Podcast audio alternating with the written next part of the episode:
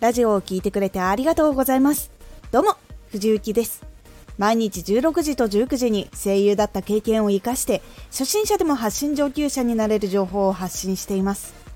さて、今回は、ラジオを聴いてくれる人に会いに行こう。これを最後まで聞いていただくと、発信しているラジオを求めている人のところにちゃんと届けに行くことが伸びるための大事なコツの一つです。ラジオを聴いてくれる人に会いに行こう。自分がラジオを聴くときに今全く興味のないものをわざわざ聞きに行くことはありますか？時間をもっと他のことに使いたいという時にはなかなかそうはならないと思います。それはやっぱり他の人も同じなんです。皆さん時間が限られているから自分の知りたいこと楽しみたいことに時間を使います。自分が居心地がいい人のラジオに優先的に行くっていうのもそういうことです。なので自分の話が合う人はどのアプリにいるのかどのジャンルにいるのかをちゃんとリサーチして出すようにしていくようにしましょう。アプリによっても利用者は大きく変わります。ビジネス中心のアプリ生放送中心のアプリ新しい出会いがどんどん濃くなっていけるようなアプリというものがそれぞれアプリの中でのベースにあります。ジャンルもビジネス子育て占いクリエイターライフハック恋愛美容エンタメ音楽などなどたくさん本当に存在しています。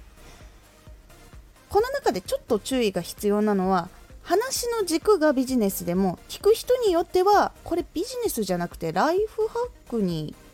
あるのかなって感じる人もいたりするので受け取り手の人がどういう風な感覚で捉えるかっていうところもちょっと考えるようにするとジャンルの選び方も変わっていきます。アプリやジャンルが見つかったらあとはその人たちに見つけてもらえるようにもしていかないといけません。それがやっぱ会いに行くっていうところにつながっていきます。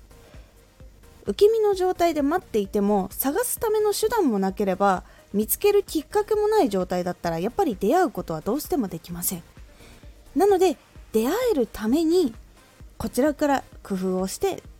届きに行くっていうことはやっぱり必要です。タイトルジャンルタグ説明欄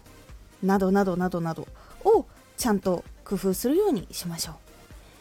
活動している中で伸び方が良くないなと感じた時はあなたの発信する内容を聞く人がもしかしたらそこには少ないかもしれません。なのでジャンルを調整してみたりとかこの話はどういう受け取り方をされるかなとかもしくは自分が合っているアプリってここじゃないのかなとかいろいろ考えるようにしてみると変わっていきます。実際に活動途中からでも適切なところに移動するだけで伸び始めるっていうことも実際にはあるので今活動しているところ以外もアンテナを立てて情報を集めるようにしましょう。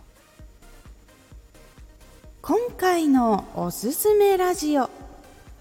勉強は好きなところから始めていい。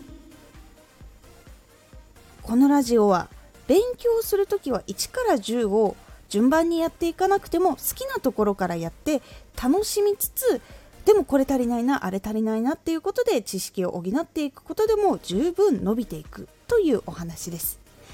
このラジオでは毎日8時16時19時に声優だった経験を生かして初心者でも発信上級者になれる情報を発信していますのでフォローしてお待ちください。次回のラジオは自信をつけるコツ。こちらは自信をつけるためにはこれを繰り返すといいという感じになっておりますのでお楽しみに。毎週2回火曜日と土曜日に